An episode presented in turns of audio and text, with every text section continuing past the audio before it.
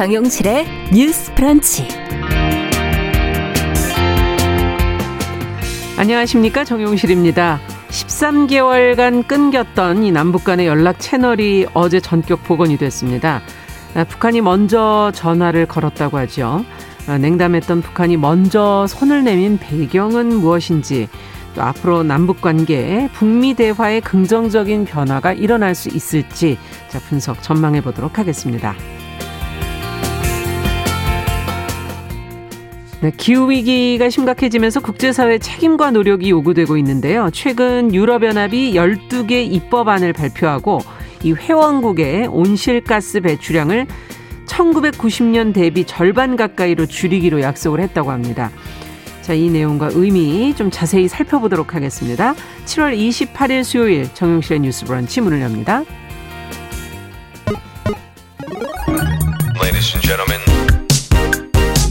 새로운 시각으로 세상을 봅니다. 정용실의 뉴스 브런치 뉴스픽.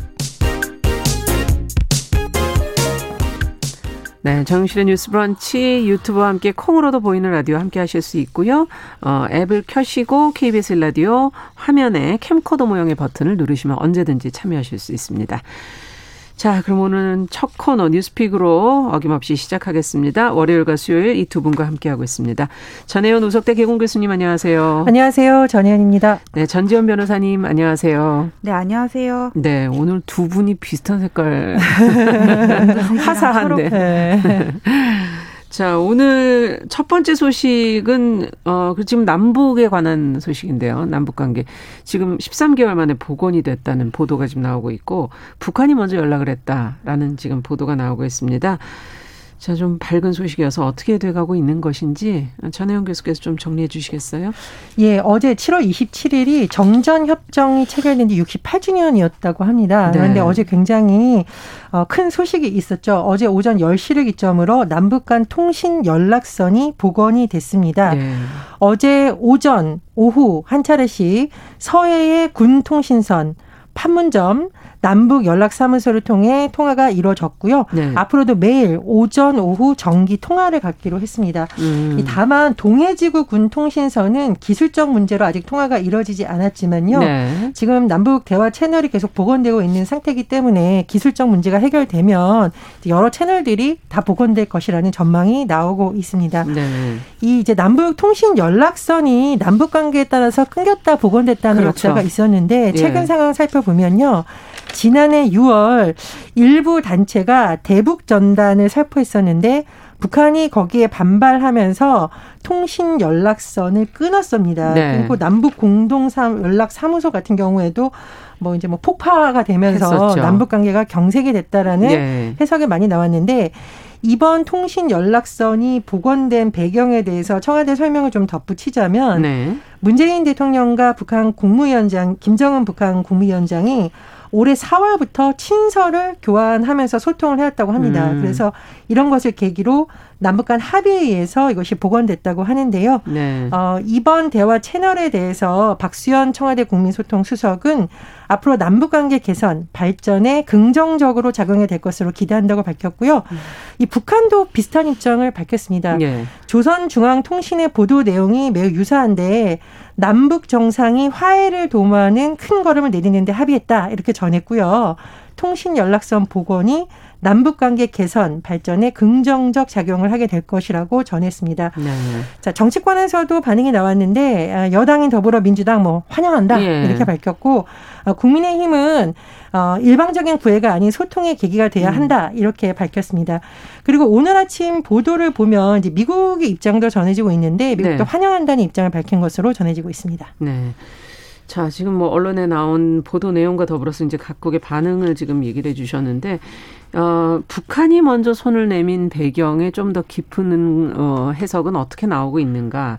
또 남북 관계는 그럼 과연 앞으로 어떻게 될 것인가? 북미 대화로 과연 이어질 것인가?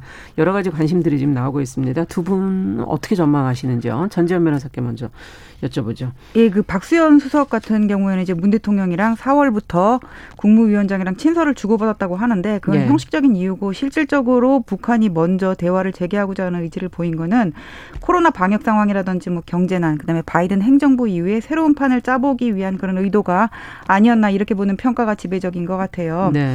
근데 일단 결론부터 말씀드리면은 남북 관계 개선의 청신호는 맞습니다. 음. 하지만 이런 개선이 언제까지 갈지에 대해서는 다소 부정적이고 북미 대화까지는 지나친 기대가 아닌가. 일단은 그렇게 봐요. 이게 네. 왜냐하면은 하노이 회담 결렬 이후에 남북 관계가 경색되기 시작을 했거든요. 예. 근데 하노이 회담 왜 결렬됐는데요? 그 영변 정도 핵시설 폐기하는 거하고 북한 제재 푸는 거하고 딜이 안 됐다는 거잖아요. 예. 근데 그 계산이 북한이 지금은 달라졌을까에 대해서는 일단 지금까지 북한이 보여왔던 행태를 보면은 다소 부정적이라고 볼 수가 있고 바이든 행정부, 트럼프 행정부 같은 경우에는 김정은 위원장이 협상의 테이블에 끌어안치는 것까지는 성공을 했단 음. 말이에요. 그런데 바이든 행정부가 최근에 북한에 대해서 내놓은 어떤 논평 같은 거를 보면은 네. 오히려 테이블에 앉히는 것조차 더 힘들지 않을까 그런 생각이 들어요. 예. 그래서 이거를 어떤 당장의 청신호라고 볼 수는 있지만은 대북 관계를 그런 조율하는 큰 틀 자체를 바꾸지 않으면 이번 남북 연락 채널이 13개월 만에 복원됐다 이것만 가지고 기대를 갖기에는 다소 성급한 판단이 아닌가 싶습니다. 네, 단기적으로 봤을 때는 어쨌든 청신호다라는 분석이시고 어떻게 보세요, 전 교수께서? 저는 좀 다르게 전망을 합니다. 물론 하노이 노딜이 있었죠. 근데 그때하고 지금은 사실 정세 자체가 바뀌었습니다. 첫 번째 바이든 정부가 출범을 했습니다. 네. 그래서 물론 뭐 강경하다는 입장도 나오고 어, 여러 가지 입장이 나오고 있지만 중요한 것은 올해 5월 21일 한미 정상회담을 했었잖아요. 네. 한미 정상회담 이후에 여러 가지 입장을 밝혀 본다면 한반도 평화나 비핵화에 대해서 다시 한번 어떤 양국 음. 간의 공감대가 확인이 됐었고 중요한 거 웬디 셔먼 미, 미 국무부 부장관이 최근에 방한을 했어요. 네. 며칠 안 됐습니다. 네. 그런데 바로 이렇게 된 것이 과연 미국과의 조율이 없이 된 것일까? 음. 조율이 되었다라고 저는 추측을 하고 청와대 관계자 발언을 보더라도 여러 가지 긴밀한 협의하에 하고 있다라는 것이거든요. 그래서 네. 어쨌든 이게 남북 정상 간의 대화뿐만 아니라 한미 간에도 일정 부분 조율이 이루어져서 이런 조치가 됐을 거라고 생각을 합니다. 네. 저는 좀 주목하는 부분이 있는데 8.15 어, 강복절이 다가오고 있잖아요. 네. 이 시기에 항상 대통령들이 한반도 문제에 대해서 중요한 메시지를 내거든요. 네. 어, 뭐 역대 보수 정권에서도 마찬가지였습니다. 그런데 어, 제가 생각을 하기에는 이 이상가족 상봉에 대해서는 뭐 국제사회나 이런 부분도 좀 음, 어떤 제재 분야가 아닌 인도 분야에서 그렇죠. 바라보고 음. 있기 때문에 이 부분에 있어서는 좀 조심스럽게 진전이 있을 수 있지 않을까 좀 생각이 들고요. 또 하나 지금 통일부 장관의 메시지를 보니까 개성공단 문제 에 있어서도 노력하겠다는 메시지가 나왔습니다. 그래서 네. 당장은 아니지만 이 두 문제를 가지고 좀 이 물꼬를 트는데 다시 한번 좀 진전이 있지 않을까 그렇게 추측을 해봅니다. 네. 더 하실 얘기가 있으시죠? 뭐 협, 협의하고 정상회담 하는 거는 이전에도 계속 되풀이가 됐던 거고 네. 이 문제에서의 본질은 그 핵 폐기에 관한 북한의 계산이라고 생각이 들어요. 근데 네. 저는 외교를 보면은 인간관계도 비슷하다는 생각이 드는 게 황혼이혼 상담하러 오신 분들 보면은 참고 참고 또 참았는데 안 돼서 이혼을 한다 그렇게 음. 얘기를 하시거든요. 저는 그때 차라리 얘기를 해버리고 남편을 다루는 어떤 그 방향을 바꿨으면은 이렇게까지 혼인 관계가 파탄이 아. 됐을까 항상 네. 그런 생각이 들어요. 근데 남북 관계 개선 중요하고 여기에 대해 대비책 세우는 거에 대해서는 동의를 합니다. 그런데 90년대 이제 김대중 대통령께서 소떼 끌고 가고 뭐 이렇게 하는 식의 그런 남북 관계하고 지금하고는 또 달라진 게 네. 그때하고 북 지금하고 북한은 비교도 할 수 없을 만큼 핵 보유국으로서의 어떤 사실상의 지위를 가졌다는 점에서 차이가 음. 있거든요. 근데 접근 방식이 그때나 지금이나 별로 차이가 없는 것 같아요. 그래서 이런 식으로 그냥 달래가지고 대화 이끌어내고 또 토라지고 또 깨고 하는 것들이 반복이 되면은 결국 챗바퀴 돌듯이 한 자리에서만 있지 않을까 하는 우려도 듭니다. 네. 저는 조금 다른데 남북 관계를 비유할 때 챗바퀴에 비유할 수 있겠습니다만 시계에 제가 비유한 적이 있잖아요. 네. 근데 어 가장 강조하는 점이 뭐냐면 우리가 그동안 남북 관계가 계속 원점이었냐 그건 아닙니다. 조금씩 네. 조금씩 바뀌어 왔어요. 음. 어, 남북 이상 가족이 상봉했던 일도 있고 2018년 평창 동계 올림픽을 계기로 그렇죠. 국제 행사에 북한이 직접 참여함으로써 음. 한반도가 더 이상 분쟁으로 인해서 불안한 지역이 아니라는 메시지가 또 전 세계적으로 네. 된 적이 있습니다. 그래서 그렇게 자꾸 접촉하고 신뢰를 확인하는 음. 계기가 쌓여가면서 저는 대화 채널도 복원이 되고 그렇죠. 서로의 입장이 무엇인지에 대해서 이해도가 높아지다 보면 가장 우려하는 돌발적 어떤 뭐라고 해야 될까 충돌의 가능성은 음. 줄어든다고 생각을 하거든요. 예. 그래서 좀 조심스럽습니다만은 어쨌든 대화 채널을 복원해서 계속 정기적으로 대화를 하다 보면 음. 여러 가지 분야에 의해서 좀 협력이 되면서 분위기가 바뀌지 않을까 전망을 하는데요. 어, 아직까지 정부 입장에서 보면은 뭐 코로나19 보건 협력이라던가 예. 뭐 비대면 정상회담에 대해서 논의한 바가 없다라고 하지만 뭐 앞으로는 될 가능성에 대해서는 완전히 부정하기 있겠죠. 어려운 예. 상황입니다. 그래서 저는 뭐 보건 의료 협력이라던가 이산가족 상봉이라던가 이렇게 좀 인도주의적 차원에서 음. 조금씩 물꼬가 트이면 어떨까 그런 생각을 해봅니다. 네. 그 평창 올림픽이라든지 그런 협력하는 거 중요해요. 독일 같은 경우에도 수십 년에 걸쳐서 그런 협력이 이루어졌기 때문에 됐는데 음. 그때 평창 올림픽 아이스하키 팀이었느냐 남북 단일팀 구성한다고 네, 하니까 또 2030 예. 청년들이 여기에 대해서 반발을 하면서 아 이게 우리가 과거에 보던 어떤 통일 당, 당위적인 통일론적 관점이랑 지금 세대는 또 다르다 이런 생각이 음. 들었었거든요. 예. 그래서 통일이 돼야 한다는 물론 원준 원론적인 입장에는 동의를 하지만 네. 하는 방법에 있어서 지금 핵을 가지고 있는 북한의 핵을 어떻게 폐기를 해야 되는지 여기과 한미일 간의 외교적인 공조는 어떻게 이뤄내야 되는지 음. 또 이걸로 인해서 빚어질 수 있는 남남 갈등은 어떻게 해결해야 되는지 그러니까 통일이라는 게 대북 문제뿐만 아니라 남측에서 생기는 의견 분열을 어떻게 수렴해야 되는 문제도 음. 분명히 있거든요. 예. 그래서 좀 다각도로 검토를 해 나가는 게 좋다고 생각합니다. 예, 네. 여야정 상설 협의체를 물밑에서 논의하고 있다고 음. 수석이 최근에 밝힌 밝힌 적이 있습니다. 그래서 예. 저는 만약 여야 정 상설 협의체가 다시 열린다면 음. 뭐 이준석 국민의힘 대표를 비롯해서 또 지금 진보 정당에서도 욕을 하고 있거든요. 예. 모여서 그렇다면 이 남북 관계에 대해서 어떻게 될지도 좀 논의가 되면 어떨까 이런 생각이 들고요. 참고로 국내 정치 상황을 언급을 해보자면 최근에 여야 원내 대표 간에 상임위원장 재분배 문제에 대해서 합의가 됐어요. 네. 저는 왜 민주당 일부 지지층의 반발을 무릅쓰고라도 여당이 이런 결정을 했을까 한번 음. 고민을 해봤는데 이런 부분, 그러니까 음. 여, 야당의 주장을 일부분 들어줌으로써 향후 중요한 이제에 있어서 야당도 좀 협조해달라라는 메시지를 보낸 게 아니라 그렇게 좀 조심스럽게 추측을 해봅니다. 네. 어쨌든 남북의 소통의 시작이 또 다른 어, 연결로 희망적인 것으로 결과들로 좀 맺어질 수 있기를 기대를 해보겠습니다. 자, 두 번째 뉴스로 좀 가보죠. 국민건강보험공단의 고객센터의 상담사들이 지금 직고용을 요구하면서 이제 최근 파업에 들어갔고요. 노조 간부는 지금 단식을 하고 있다고 합니다. 어떤 어려운 상황에 지금 현재 놓여 있는 것인지 직 고용이 요구하는 그 직고용을 요구하는 그 이유가 분명히 있을 텐데 그건 또 무엇인지 좀 내용을 들여다보고 싶네요. 전지현 변호사께서 좀 정리해 주시겠어요? 예, 일단 상황을 말씀드리면 예. 이게 올해 초부터 계속 논의가 되어 온 문제예요. 근데 네. 건강보험공단에 우리가 문의할 게 있으면 예를 들어서 보험료를 얼마를 내야 될지 그렇죠. 아니면 건강 검진은 어떻게 해야 될지 노인 장기 요양 보험은 어떻게 할지 문의를 할 때 고객센터로 걸잖아요. 그럼 네. 여기 이제 1,600명 정도의 상담 직원들이 상담을 해주고 있는데 이분들이 외주 업체 소속이에요. 어. 그래서 지금 노조에서 이거를 건강보험공단에서 직고용 해달라 이렇게 지금 요구를 하고 있는데 예. 요구를 왜 하는지를 들여다봤더니 일단은 업무의 효율성이랍니다. 음. 업무의 효율성이란 건 뭐냐면은 사람들이 궁금해가지고는 보통 이게 노인분들이 많이 이렇게 전화로 직접 물어보세요. 다른 사람들은 젊은 사람들은 그냥 검색해가지고 예, 찾잖아요. 예, 쉬우시죠. 예. 물어보는데. 예. 지금 그 공단에서 용역업체의 평가를 자기들이 직접 관여를 안 하고 양적으로 평가를 하다 보니까는 음. 얼마나 많은 상담을 했는지 이런 그 수치에다가 초점을 맞춘다는 거예요. 그래서 네. 예를 들면 뭐 2분 30초로 전화를 끊어야 되고 이렇게 하다 보니까는 양질의 상담을 해줄 수가 없고 고객 입장에서도 보험료를 잘 몰라서 더 낼 수도 있고 아니면 두 번, 세 번 걸어야 되는 불편이 있다는 거고 예. 용역업체가 이런 상담에 있어서 전문성이 없다 보니까는 직원 교육도 뭐 떨어진다. 질적으로 직원 교육의 음. 질이 떨어진다 이런 것도 있고 또 하나는 업무의 공공성인데 뭐냐면은 건강보험 업무는 공공적인 영역인데 네. 이렇게 민간 업체에서 전담을 해서 상담을 해주다 보면은 개인정보 유출의 위험이 있다 지금 이렇게 음. 얘기를 하고 있어요. 그래서 그 공기업에 관련해 가지고는 관련해서 이 간접 고용 외주업체에다 맡기는 그렇죠. 비율이 어느 정도 되는지를 찾아보니까는 네네. 이 비정규직 그 범위를 기준으로 할 때는 거의 뭐 80% 90% 가까이에 이른다는 대부분이. 겁니다.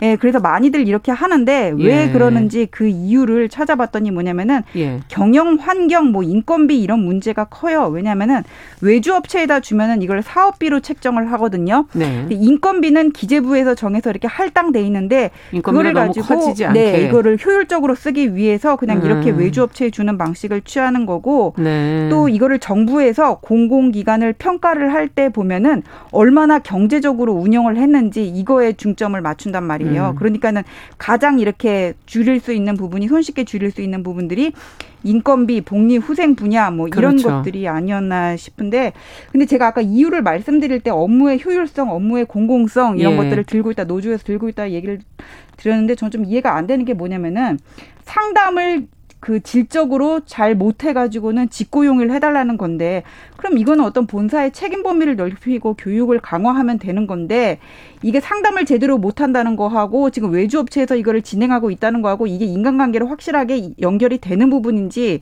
여기에 관해서 좀 의문이 있고 그다음에 공공성이라는 부분도 개인정보 유출의 문제인데 이런 개인정보 유출의 문제는 여기뿐만 아니라 다른 데도 다 산재해 있단 말이에요. 네. 이거를 제재로 해결해야 되지. 그렇기 때문에 이런 업무는 다 공단에서 가져가 하는 거는 너무 이게 당위적인 측면만 강조되고 억지로 끼워 맞추는 게 아닌가 사실 그런 생각도 좀 듭니다. 네. 지금 이 내용을 들으면서 어쨌든 상담사들이 제대로 효율적으로 상담을 못하고 있고 또 노동 환경이 그러다 보니 아무래도 개선해야 될 부분들이 있고 자, 직고용의 필요성에 대해서 두 분은 어떻게 생각하시는지 지금 전지현 변호사께서는 조금 입장을 얘기해 주셨고요. 전혜영 교수께서는 어떻게 보십니까? 저는 사실 제가 이 업무를 음. 공공 분야에 근무할 때 해봤기 때문에 네. 어, 굉장히 여러 가지 생각이 들었는데 첫 번째로는 이 지금 공공의 정규직과 비정규직이 각치 있는 상태이고 예. 문재인 정부 들어서 이것을 공공국민 비정규직을 정규직화하는 작업에 속도를 계속 냈었어요. 네. 그래서 지금 이 관련 노조의 얘기를 들어보면 비슷한 업무를 하고 있는 국민연금관리공단과 근로복지공단 고객센터는 이미 직영화가 완료가 됐다. 음. 그런 차원에서 본다면 우리도 좀 더 적극적으로 검토해 달라라는 네. 건의는 정부에서 큰 약속한 방침에 따른 것이기 때문에 그런 요구를 할 수 있겠다라는 생각이 들고요. 두 번째로 공공성과 효율성을 얘기를 하는데 이 공공이라는 부분이 효율성을 측정하기가 사실 굉장히 어려워요. 네. 예를 들면 공무원이 있는데 민원 담당 공무원이 있단 말이에요. 네. 이 민원 담당 공무원이 효율적으로 민원을 처리하냐 안 처리하냐를 판단하기가 굉장히 어렵습니다. 네. 그러나 민간에 비해서 공공이 갖는 특징은 뭐냐면 효율성도 중시하지만 공공성을 더 중시하기 때문에 유지되는 부분이 있어요. 예. 그러니까 이게 어떻게 보면 예를 들면 노인분들이 민원을 넣는데 이 민원 처리 과정에서 효율성만을 따지기 어려운 여러 부분이 있다라는 거죠. 예. 그래서 이 건강보험공단에 지금 이 업무를 하고 있는 분들이 강조하는 점도 아마 이게 단순히 양적으로 측정할 수 있는 측면이 아니라 그 건보에 대해서 궁금해하는 특히 노인층 네. 이런 분들을 대상으로 설명해주고 이해시켜주고 할 때 있어서는 양적으로 측정할 수 없는 부분이 있는데 네, 그렇죠. 위탁업체가 하다 보니 자꾸 민간에서 하는 방식에 양적인 측면이 강조돼서 음. 오히려 우리가 제대로 좀 못해줄 수도 있다라는 우려를 표시한 것으로 보이거든요. 좀 그런 부분도 감안해서 들어야 된다고 보고 세 번째로 보니까 이 직영화 문제를 놓고 사무 논의 협의가 꾸려졌다라고 합니다. 그래서 협의가 있다는 건 저는 긍정적으로 보는데 네. 이 문제가 지금 해결이 안 되고 있는 부분에 있어서 아마 좀 갈등이 더 촉발된 것으로 보입니다. 그래서 음. 일단 협의회가 있으니까 이 문제에 그 대해서 이 네 가지 방식 여러 가지 나왔는데 네. 그 부분에 대해서 조금 더 적극적으로 논의를 해보면 어떨까 그런 생각이 듭니다. 네. 앞서 이제 경영을 하는 데 있어 인건비 비중이 공공에서 어느, 어느 정도 거기도 또 제약이 있기 때문에 하는 어, 한계가 또 있지 않냐 하는 그런 지적도 해주셨어요. 제도적인 문제도. 또 더 덧붙여 주실 얘기가 더 있으신지. 그 인건비에 한정된 문제는 아니고 이거는 음. 각 공공기관의 재정 상태를 보고 판단을 해야 될 것 같아요. 뭐 예. 뭐 건보 지금 얘기 나왔는데 예. 마사회 같이 수익이 좋은 공기업도 있고 또 그렇지 않은 단체가 있거든요. 네. 그거를 그냥 일률적으로 공기업에 뭐 정규직화 해가지고는 밀어붙일 수 있는 문제는 아니라 그러고 생각이 들고 얼마 전에 그 인국공 사태에서 지금 노량진에서 몇 년 동안 젊음을 투자해서 그 공부를 하는 젊은이들이 느끼는 박탈감 여기에 대해서도 얘기를 한 적이 있거든요.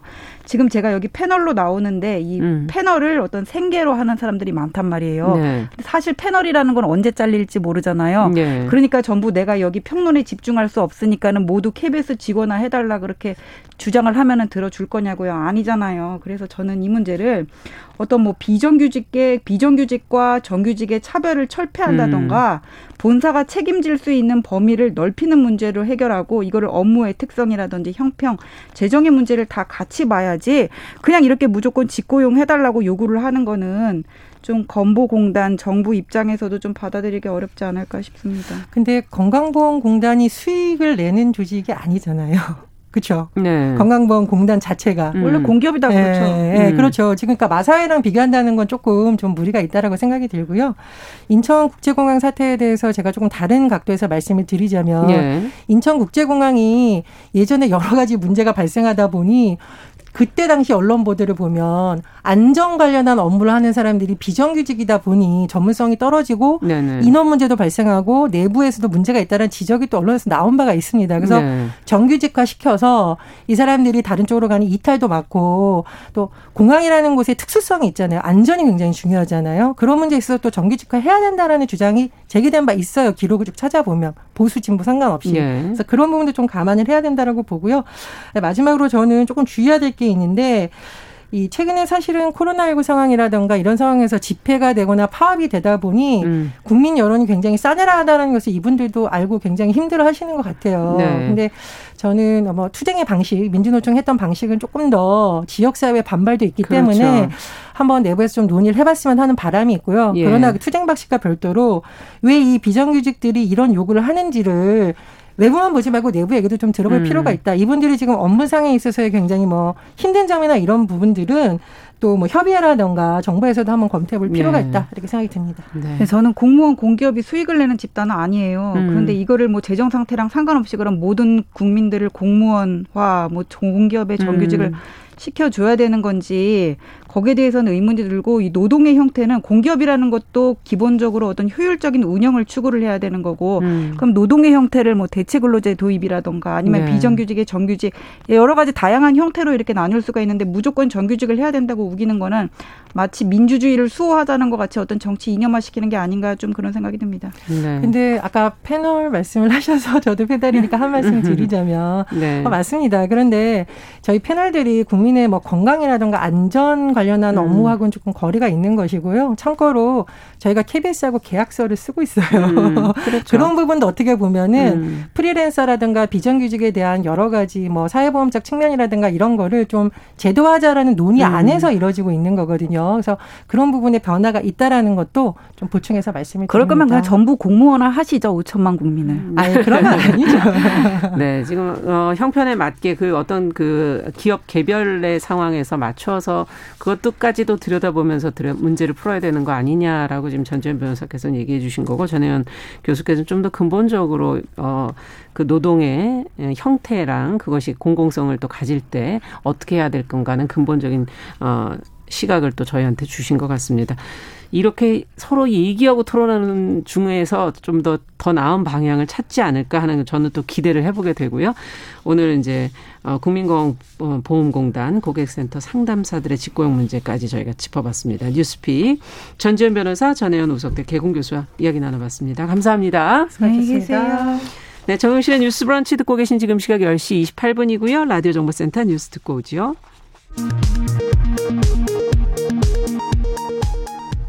박범계 법무부 장관은 복역 중인 두 전직 대통령의 8.15 광복절 특별 사면 가능성에 대해 시간상으로 가능하지 않다고 말했습니다.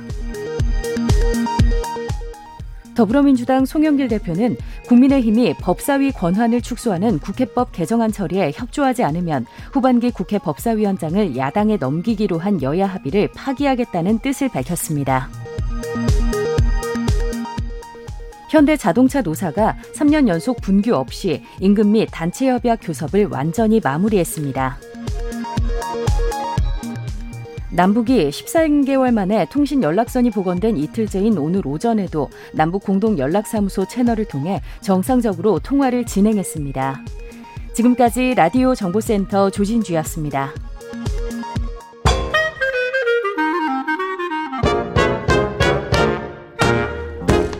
모두가 행복한 미래 정용실의 뉴스 브런치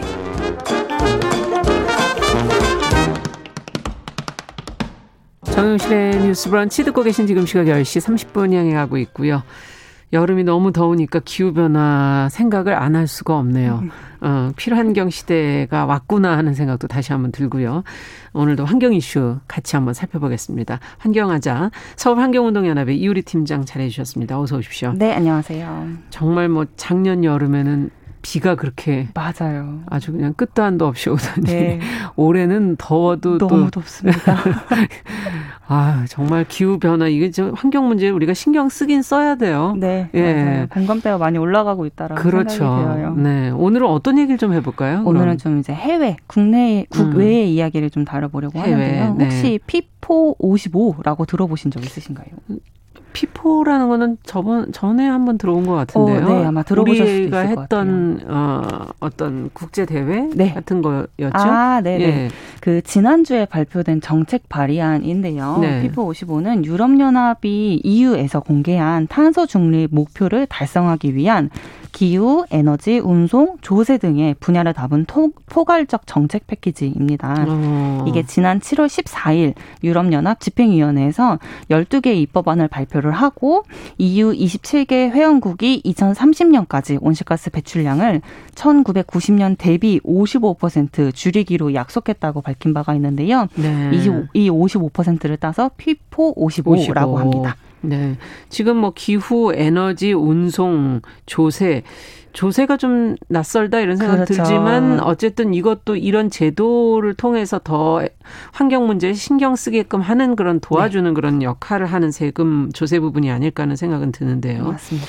12개 입법안 이런 얼마나 많은 내용이 담겨 있을까 지금 그런 생각이 들고 그렇죠. 주요 내용만이라도 좀 네. 저희가 알아야 될 것들이 있다면 좀 챙겨 주시죠. 그 먼저 지금 EU에서 현재 세계에서 봤을 때 가장 강력한 탄소 감축 드라이브를 EU에서 걸고 있거든요. 네. 국내도 물론이고 그리고 국외까지 뻗쳐나간 게 바로 이번 규제라고 예. 보시면 되겠습니다. 단순히 EU 안에서 선언에 그치지 않고 탄소 배출량을 줄이기 위해서 각종 규제들을 국외까지 뻗치게 된 건데요.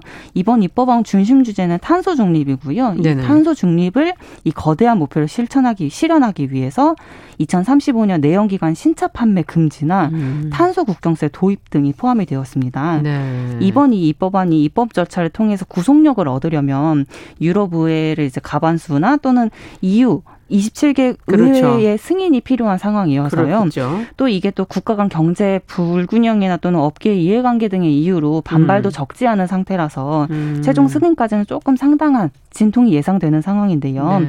이 핵심 내용들을 좀 살펴보면요.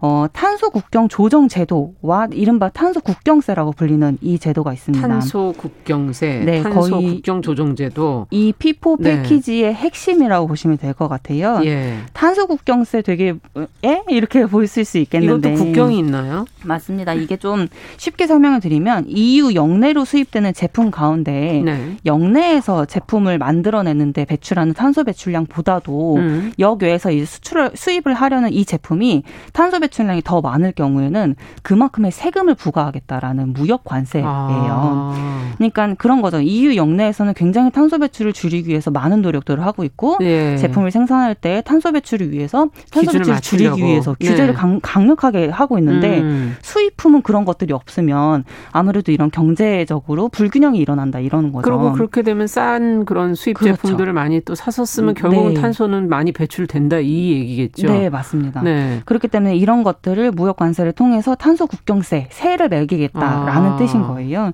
이게 지금 이 탄소 국경세가 도입이 되게 되면요. 2023년부터 시작을 해서 시범 기간을 두고 2026년부터 본격적으로 시행을 하겠다라고 밝힌 바 얼마 남지도 않았네요. 그렇죠. 네. 예. 사실 이제 이 의회 승인을 얻고 나면 바로 시작을 하겠다라고 보여지는데 그렇군요. 시범 기간이 있기 때문에 당장에 이런 세금을 매기는 것은 아니고요. 2026년부터 예. 본격적으로 시행하겠다고. 근데 했습니다. 시범 기간을 뒀다는 건 이제 그때부터 생각하고 준비해라라는 그렇죠. 지금 얘기인데 네. 업종별로는 또 그 준비가 비용이 드는 문제일 수도 있고 맞습니다. 예, 여러 가지 개선이 또 필요한 부분이 있을 수 있기 때문에 네. 주로 어떤 업종이 가장 그 탄소 국경세 적용을 받게 될까요? 이제 이 좀 들어가서 봐야 될 것 같아요. 네, 맞아요. 이게 한국에서 사실 굉장히 관심 갖 갖고 봐야 되는 수출 국가기 때문에 맞습니다. 특히 예. 또 제조업이 또 우리가 유, 네. 두드러지기 때문인데요. EU가 초안에 명시한 탄소 국경세 대상 업종은 탄소 배출량이 많은 철강, 시멘트, 전력, 알루미늄, 비료 등 이렇게 다섯 개 분, 다섯 개 분야가 아. 있습니다.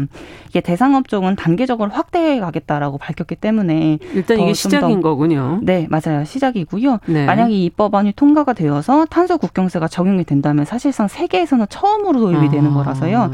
이게 사실 도약인 거죠. 이게 음. 처음인 거고 이 이후로도 더 많은 이런 국경세가 매겨질 것으로 예상이 되는 상황입니다. 시작하게 되면 네. 그리고 또 이게 국내 기업에도 굉장히 큰 영향을 미칠 것이라고 예상이 되는데 네. 철강 분야 뭐 우리가 많이 하는 주력 업종 아닙니까? 맞습니다. 그렇기 때문에 또 굉장히 타격이 클 것이라고도 예상이 되고 있어요. 네. 그래서 전국 경제인 연합회 정경련이죠. 정경련에 의하면 가장 타격이 큰 업종이 철강인데 철강 제품을 수출 시에 연간 최대 3,390억 원 정도의 비용을 부담할 수 있다라고 세금으로만 부담할 수 있다고 네. 관측을 한 바가 있고요. 이에 27일 어제였는데요. 어제 정경련이 보도 자료를 음. 내면서 한국이 이제 이런 제도가 무역 장벽이 되지 않게끔 이런 유럽 연합에서는 이런 것들을 조정을 해야 된다라고 밝히면서 음. 한국이 또 배출권 거래제를 시행을 하고 있고 국내 기업들은 탄소 감축을 위해서 노력을 많이 하고 있다. 그렇기 때문에 한국은 이런 무역 제도에 좀 제외를 해달라라고 요구하는 서한을 유럽 연합 측에 보냈다고 밝혔습니다. 네. 근데 우리만 또 빠, 빠지겠다는 게 가능할까?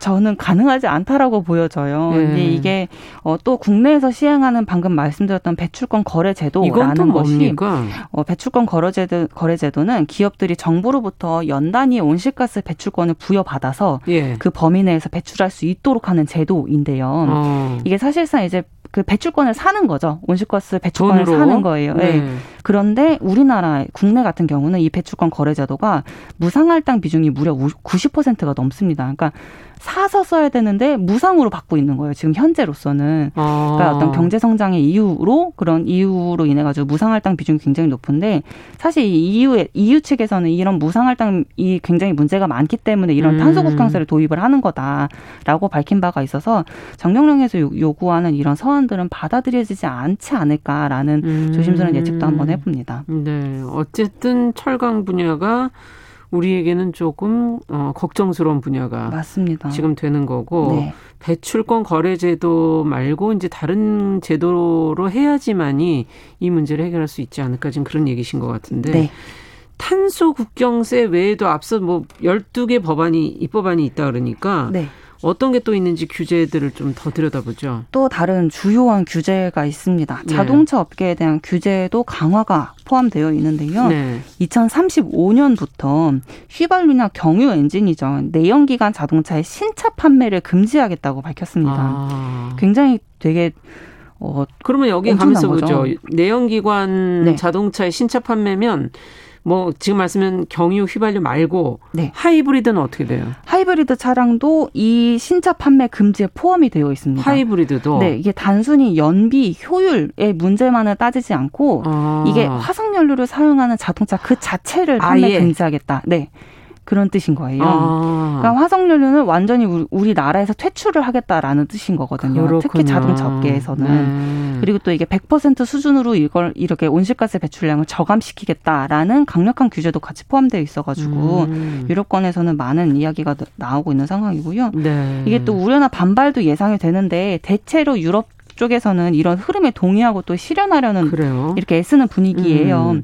이게 유럽권의 자동차 기업들은 이미 전기차로 네, 예. 전환을 오래 전부터 시작을 했었고요. 어. 전기차를 많이 또 타고 다니죠. 그리고 시민들이 예. 그리고 또 한 예로는 메르세데스 벤츠에서 지난 4월에 전기차 출시하면서 파리 협정에서 약속한 바를 우리 기업에서는 EU보다도 더 빠르게 달성할 거라는 그런 선언을 음. 한 적도 있었대요. 그러니까 기업마다 오히려 더 탄소 배출의 저감을 내가 유럽 유럽 이제 연합 측보다 더 빨리 달성하겠다라는 네. 호언 장담까지 한 상황이라고 보여집니다. 그러니까 어차피 가야 하는 거라면 빨리빨리 적응하겠다라는 네. 네. 게 기업들 입장이군요. 오히려 기업이 선도적으로 네. 하고 있 다는 예. 상황인 거예요. 네. 또이 밖에는 상대적으로 온실가스 감축 압박이 좀 약했던 음. 항공기랑 선박에 대한 규제도 시행이 되고요. 건설 부문에 대한 탄소 배출 비용도 부과하는 방안도 제시되었습니다. 네.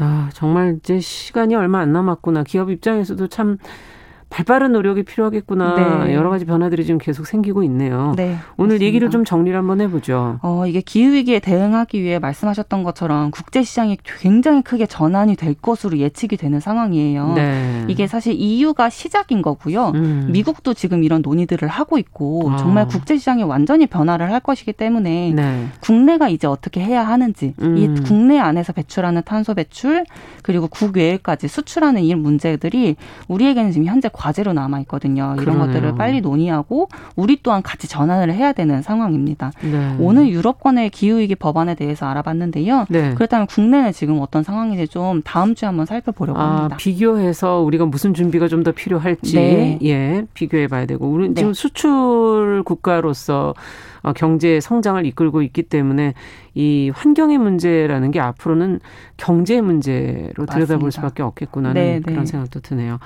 네, 오늘 말씀 여기까지 듣겠습니다. 감사합니다. 네, 감사합니다. 네, 서울환경운동연합 이효리 팀장과 함께 기후 위기에 대처하기 위해서 유럽연합이 내놓은 법안 같이 들여다봤습니다.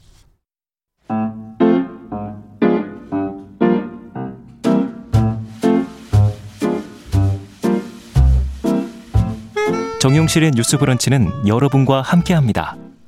샵 9730은 짧은 문자 50원, 긴 문자 100원으로 모바일 콩과 유튜브는 무료로 참여하실 수 있습니다.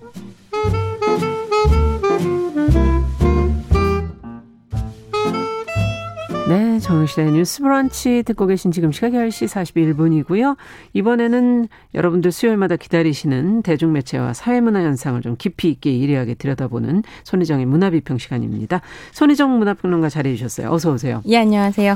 어, 오늘은 이제 날도 너무 더우니까 네. 남양 특집으로 공포 영화 얘기를 좀 해보자 이르, 이르셨다는데. 네, 2주에 걸쳐서 네. 공포 영화 이야기를 좀 해볼까 싶은데요. 네. 진행자께서는 공포 영화 좋아하세요? 아우 저는 무서워서 저 잘 안 봐요. 오금이 저려요. 오금이 아 그럼 막 내가 제일 좋아하는 괴물은 이거야. 뭐 이런 것도 아, 잘 뭐, 없으시겠어요. 그렇죠. 다 무서우니까. 네.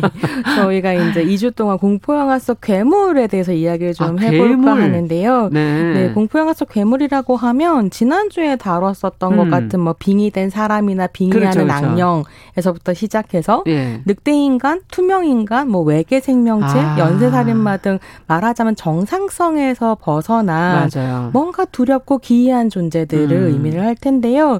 공포 영화를 다루려고 생각을 해보니까 이게 워낙 스펙트럼이 방대해서 어떻게 그래요? 접근해야 될지 모르겠더라고요. 어. 그래서 청취자분들을 조금이라도 시원하게 해드릴 수 있는 어. 괴물을 중심으로 이야기를 좀 해볼까 싶었고요. 중심으로. 그래서 이번 주에는 뱀파이어, 다음 주에는 좀비 이야기를 아. 좀 해보겠습니다. 네. 그 많은 소재 중에서도 너무 많다고 하시면서 뱀파이어를 처음으로 고르신 이유는 뭡니까? 제가 제일 좋아하는 괴물이기도 하고 네. 괴물로서는 대표적인 대중문화 아이콘이기 때문입니다. 아. 영화 주인공을 가장 많이 한 괴물이 아마 뱀파이어일 뱀파이어. 텐데요. 그럴 것 같네요, 진짜. 네, 진짜 많이 나오고요. 네. 더불어서 괴물의 존재론이라고 할까요? 그러니까 어떤 사회에서 음. 왜 특정한 성격을 가진 존재가 괴물로 상상되고 음. 사람들은 이 괴물을 괴물을 두려워하는가라는 질문에 대한 답을 이렇게 음. 면밀하게 좀 살펴볼 수 있는 괴물이기도 하기 때문에 네. 뱀파이어를 pick 해 보았습니다. 예컨대 뭐 대중문화에서 뱀파이어 형상의 원형을 제공했던 작품이라고 할 수 있는 예. 아일랜드의 소설가 브람 스토커의 1897년 작품 드라큐라라는 맞아요. 소설이 있거든요. 여기서 시작이 된 거죠? 네, 여기서부터 이제 막 대중문화 아이콘으로 네. 나오기 시작했는데 이 소설 속의 흡혈귀인 드라큘라의 성격을 분석해 보면 어. 무엇이 한 사회에서 괴물이 되는지 힌트를 좀 얻을 수 어, 있습니다. 궁금하네요. 네. 네. 그래서 한 사회에서 무엇이 괴물이 되는가 네. 이 얘기를 좀 드리려고 하는데요. 사실은 이 이야기를 하기 위해서는 사람들이 왜 공포 영화를 보러 가는가부터 음. 좀 봐야 될 텐데 네. 실제로 왜 극장에 가서 앉아가지고 눈 가리고 제대로 보지도 못하면 하면서 아니 저는 왜 가는지 제가 물어보고 싶었어요. 네, 그렇잖아요. 막 돈을 만 원씩 내면서. 네. 근데 이에 대한 설명이 여러 가지가 있는데 네. 과학적으로는 뭐라고 설명을 하냐면 실제로 공포 영화를 보는 음. 것이 피서와 남량의 효과가 있기 때문이라고 이야기합니다. 음. 그러니까 사람의 몸은 항상 자신의 체온을 유지하려고 하는 그렇죠. 메커니즘이 있는데 네. 그러니까 뇌 사상 시상하부에 있는 체온 감지 시스템이 어. 체온을 유지를 하고요. 예. 그래서 예를 들어 체온이 올라가면 땀을 체온에서 열을 방출하거나 음. 체온이 낮아지면 땅구멍을 닫고 근육을 막 떨게 해가지고 열을 내게 아. 하거나 이런 식으로 체온을 유지한다는 거죠. 예. 근데 공포 영화를 보면 체온이 떨어졌을 때와 비슷한 과정을 겪는다고 해요. 어. 그러니까 이게 사람이 이제 공포와 극도의 긴장을 느끼게 되면 오싹해진다. 네, 오싹해진데 왜 그러냐면 네. 내가 이제 경고 신호를 보내는 거죠. 너 지금 위험에 빠졌어. 어. 그럼 아드레날린이 분비가 돼서 네. 몸이 경계 태세를 강화하게 되는 거죠. 네. 그래서 뭔가 위기가 닥쳐오면 빨리 움직일 수 있도록 그쵸, 그쵸. 피를 다 근육으로 보내가지고 아. 근육에 피가 몰리고 에너지 방출을 줄이기 위해서 혈관을 수축 시킨다고 해요. 피부에 아. 있는. 그러다 보니까 이제 공포 영화를 볼 때 얼굴에 핏기가 가시면서 창백해지는 것도 맞아요. 혈관 피이 수축돼서 그렇기 때문이라고 하더라고요. 음. 그러다 보니까 피부에 소름이 돋고 근육은 맞아. 수축되고 땀샘이 자극되면서 식은땀이 나고 맞아요. 이러다 보니까 으스스한 느낌과 시원한 느낌이 들어서 이제 공포 영화를 본다. 그래서 연결이 되는 어, 거군요. 시원해진다. 게다가 어. 이제 아드레날린이 분비가 되니까 아. 그 영화를 보고 나면 약간 그 죽음의 공포로부터 벗어났다라고 하는 아, 안도감, 어, 이런 식의 안도감과 음. 카타르시스가 그렇죠. 느껴진다는 어. 거죠. 근데 이건 사실 굉장히 의학적이고 과학적인 설명이고 음. 문화적으로 접근하는 사람들은 음. 좀 다르게 설명을 합니다. 공포 영화를 분석하고 비평하는 영화 이론에서는 좀 더 인간의 내밀한 욕망, 음. 무의식에서 이제 이 괴물을 즐기는 마음을 아. 찾으려고 하는데요. 무의식으로. 네, 특히 이제 1970년대 이후 인간의 무의식을 연구하는 정신 분석학 음. 있잖아요. 이 정신 분석학이 영화 분석에 도입이 되면서 음. 이제 공포 영화를 연구하는 사람들이 그 무의식을 아. 탐구하는 거죠. 저 되게 불쾌해하면서 음. 왜 저걸 저렇게 보고 있나. 라고 이제 질문을 하고 이제 들여다보게 됩니다. 음. 이런 이론에서는 공포 영화가 한 사회의 정상성을 위협하는 존재들을 음. 괴물로 만들고 그 괴물이 처벌당하는 것 그래서 음. 결국 안전하게 이 갈등이 봉합되는 걸 보고 아. 관객들이 안심하게 되는 쾌락이 있다고 설명을 하는데요. 아. 네, 로빈 우드라는 이제 대표적인 영화 이론가가 있는데 공포 영화를 분석하는 예. 그 사람은 공포 영화 속 괴물을 뭐라고 얘기하냐면 억압된 것의 귀한이라고 설명을 합니다. 아. 공포 영화를 잘 보면 누가 괴물이 되는가 하면 노인이나 어린이, 음. 뭐 장애인, 성소수자, 노동자 어. 여성, 유색인종, 기독교 그러네요. 문화에 반하는 집시 이런 사람들이 다 이제 막 괴물로 등장을 하게 되잖아요. 아. 그러니까 한 사회의 주류가 아닌 비주류 소수자들이 괴물이 된다는 거예요. 예. 그래서 이제 쉽게 말하자면 배타적이고 보수적인 사회는 그 사회가 생각하는 정상성에서 벗어난 음. 이들을 억압하고 배제해 왔는데 그런 이제 억압과 배제가 공포 영화 괴물로 드러나게 된다는 음. 거죠. 그래서 결과적으로 공포 영화에는 두 가지 쾌락이 작동한다라고 음. 얘기를 하는데요. 그러니까 사실 이제 성소수자나 여성, 장애인 음. 이런 사람들이 괴물이 되는 건 부당한 억압인 거잖아요. 그렇죠. 이렇게 사회가 부당하게 억압 한 존재가 스크린으로 돌아와서 음. 사실 막 박살 정상성을 박살내는 거죠. 그런 정상성의 균열을 내는 걸 보는 반란의 쾌락이 한쪽에 어, 있고 그러네요. 그럼에도 불구하고 결국은 그런 존재가 처단받고 안전한 사회가 된다라고 예. 하는 걸 보는 보는 안심의 쾌락이 있다고 아. 합니다. 이해가 좀 길어졌는데요. 근데 다시, 또 이해는 되네요. 네, 그런 부분들이 있죠. 재미있는 네. 해석들이 있는 거고. 그래서 사실 예전에는 공포 영화는 B급 이고 음. 그냥 쾌락을 위한 대중 오락을 위한 생각했죠. 영화지 뭐 분석해 이런 분위기가 음. 있었는데 70년대 이후부터는 굉장히 공포 영화가 음. 심도 깊은 분석의 대상이 되는 거죠. 아. 그러면서 사실 브람 스토커의 드라큘라에 등장하는 뱀파이어 형상도 좀 다른 해석을 받게 되는데요. 네. 이게 이제 아까 말씀드렸던 것처럼 드라큘라라고 하는 소설 자체는 음. 19세기 말에 영국에서 출판이 돼서 예. 서구 유럽인들한테 엄청나게 사랑을 받았었는데 음. 이 드라큘라 드라큘라의 경우에는 어떤 내용이냐면 루마니아의 트란실베니아라는 예. 지역에 살고 있는 드라큘라 백작이 백작, 예. 영국 런던의 부동산을 구매하려고 하면서 벌어지는 이야기거든요. 어. 근데 알고 보면 이 드라큘라가 뱀파이어였고 사실 왜 그렇게 런던에 오고 싶어 하냐면 그러니까 동구 유럽에서 서구 유럽에 네, 왜 이렇게 오고 싶어 하냐면 온 생애를 걸고 사랑했던 여인이 아. 연인이 런던에서 환생을 한 그렇군요. 거죠. 그래서 그 연인의 옆집에서 살려고 이제 부동산 네. 중개업자를 이렇게 고용해 가지고 이사를 오려고 살려고. 하고 네. 이제 런던으로 결국 와 가지고 이 사람 저 사람을 꼭꼭꼭꼭 물고 다니면서 이제 뱀파이어로 만든다 이런 내용인데 재미 있는 건그 네. 그 괴물인 드라큘라 백작을 누가 처단하는가? 그러니까 라고 하면 거죠, 런던에 살고 있는 신흥 부르주아 계급이라고 할 수 있는 의사. 그러니까 이제 아. 반 헬싱이라는 의사가 나오는데 네. 이 의사가 사실 드라큘라는 미신적인 존재잖아요. 맞아요. 이 미신적인 존재에서 십자가를 들이대고 마늘을 뿌리고 이래가지고 잡는 건데 아. 이 미신적인 존재를 온갖 과학 지식을 바탕으로 해서 처단하는 예, 동료들과 함께 처단한다라는 야. 이야기를 가지고 있는 거죠. 그래서 간단하게 음. 구도를 보자면 음. 백작이라고 하는 것도 귀족이잖아요. 네. 전근대의 신분제를 상징하는 백작 드라큘라를 아. 근대에 말하면 신흥 부르주아 계급인 전문 직종의 아. 바넬싱이 처단하는 이야기. 그래서 어 정근대에서 근대로 넘어간 서유럽이 제거하려고 했던 어떤 정근대성을 음. 이 괴물이 상징한다라고 분석을 하기도 합니다. 그러네요. 여러 가지 분석이지만 상당히 재밌다는 생각이 들고 사회 분위기가 결국은 반영돼 있구나 하는 그런 생각도 다시 한번 해보게 되고 이 시대에 따라서 그러면 성격도 좀 다를까요? 네, 이제 사실은 초반부에는 어떻게 보면 음. 60년대까지는 이 브람 스토커의 드라큘라가 보여주는 음. 어떤 성격 같은 것들을 수많은 이제 뱀파이어 영화들이 네. 반복을 하면서 확장을 해 가는데요. 예. 그러다가 60년대, 70년대가 되면 이 뱀파이어 물의 장르 관습이 좀 변화하게 음. 됩니다. 거기에는 두 가지 이유가 있었다라고 음. 볼 수가 있을 텐데 첫 번째는 60년대, 70년대까지 너무 드라큘라 뱀파이어물이 많이 만들어져서 이제 관객들이 좀 지루해하기 시작하고 네. 그러다 보니 장르의 변화가 시작되는 거죠. 음. 그래서 어떻게 보면 뭐 코믹 호러라든지 음. 로맨틱 호러라든지 액션 호러의 형태로 네. 뱀파이어물이 확장하는 부분들이 그러네요. 있고요.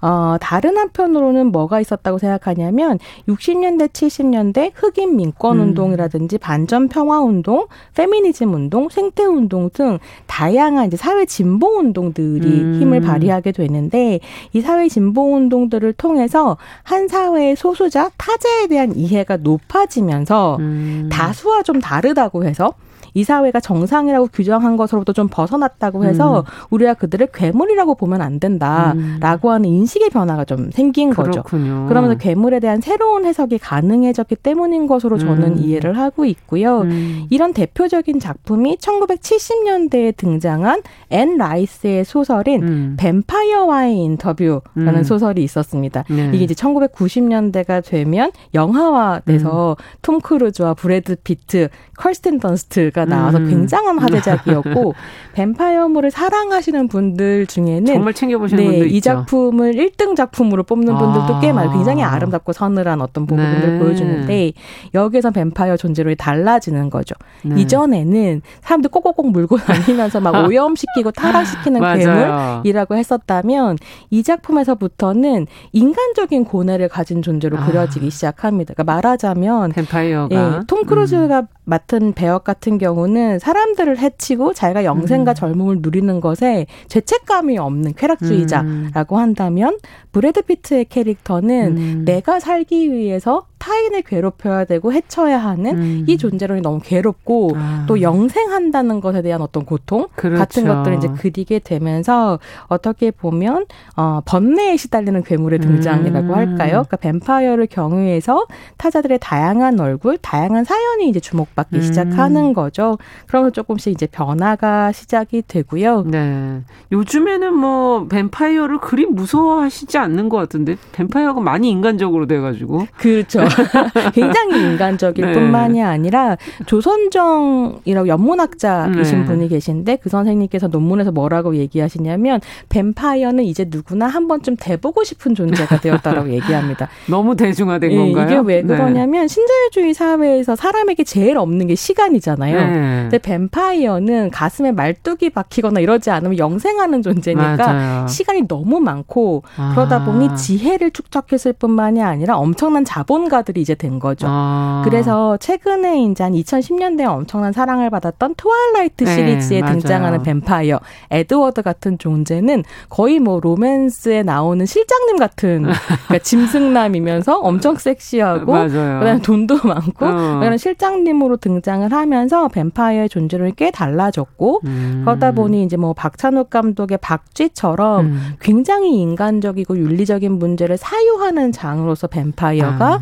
이제 등장하고 있습니다. 그러다 보니까 사람들이 이제 뱀파이어 안 무서워하고 그렇더라고요. 네, 실제로는 좀비를 훨씬 더 혀, 괴물로서 혐오하고 혐오하겠죠. 되기 싫어하고 네. 어, 좀비에서 좀비 아포칼립스를 음. 어떻게 살아남을 것인가 이런 어. 고민을 하게 되는 거죠. 야. 그래서 제가 보기에는 이제 괴물의 권자가 뱀파이어에서 그러니까 21 20세기의 뱀파이어에서 음. 21세기의 좀비로 넘어갔고 아. 다음 주에는 이 좀비 얘기를 좀 해봐야겠다. 그 기대가 됐는데 끝으로 그래도 작품 은 시간이 많지는 않지만 좀 소개를 추천을 해주신다. 네, 제가 세 작품을 골라왔는데요. 아. 첫 번째 작품은 독일 무르나우 감독의 1922년 작품 노스페라투입니다. 어.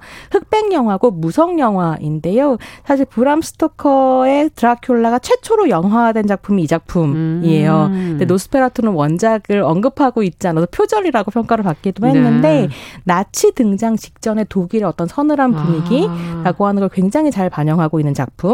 두 번째는 토니 스콧의 1983년 작품 악마의 키스인데 네. 사실 뱀파이어 드라큘라 이전에 까르밀라라는 단편 소설이 있었고 예. 드라큐 브람 스토커 작품 이전에 음. 그게 레즈비언 뱀파이어가 나와요. 음. 그래서 이 레즈비언 뱀파이어를 가지고 온 영화가 악마의 키스. 음. 마지막으로는 토마스 알프레드슨의 2008년작 렛미인입니다. 아. 최고의 작품이고요. 꼭 보셨으면 좋겠습니다. 음, 이야. 오늘 아주 으시시하다 무서워요 이렇게 써주신 분들이 몇 분 계셨어요. 네.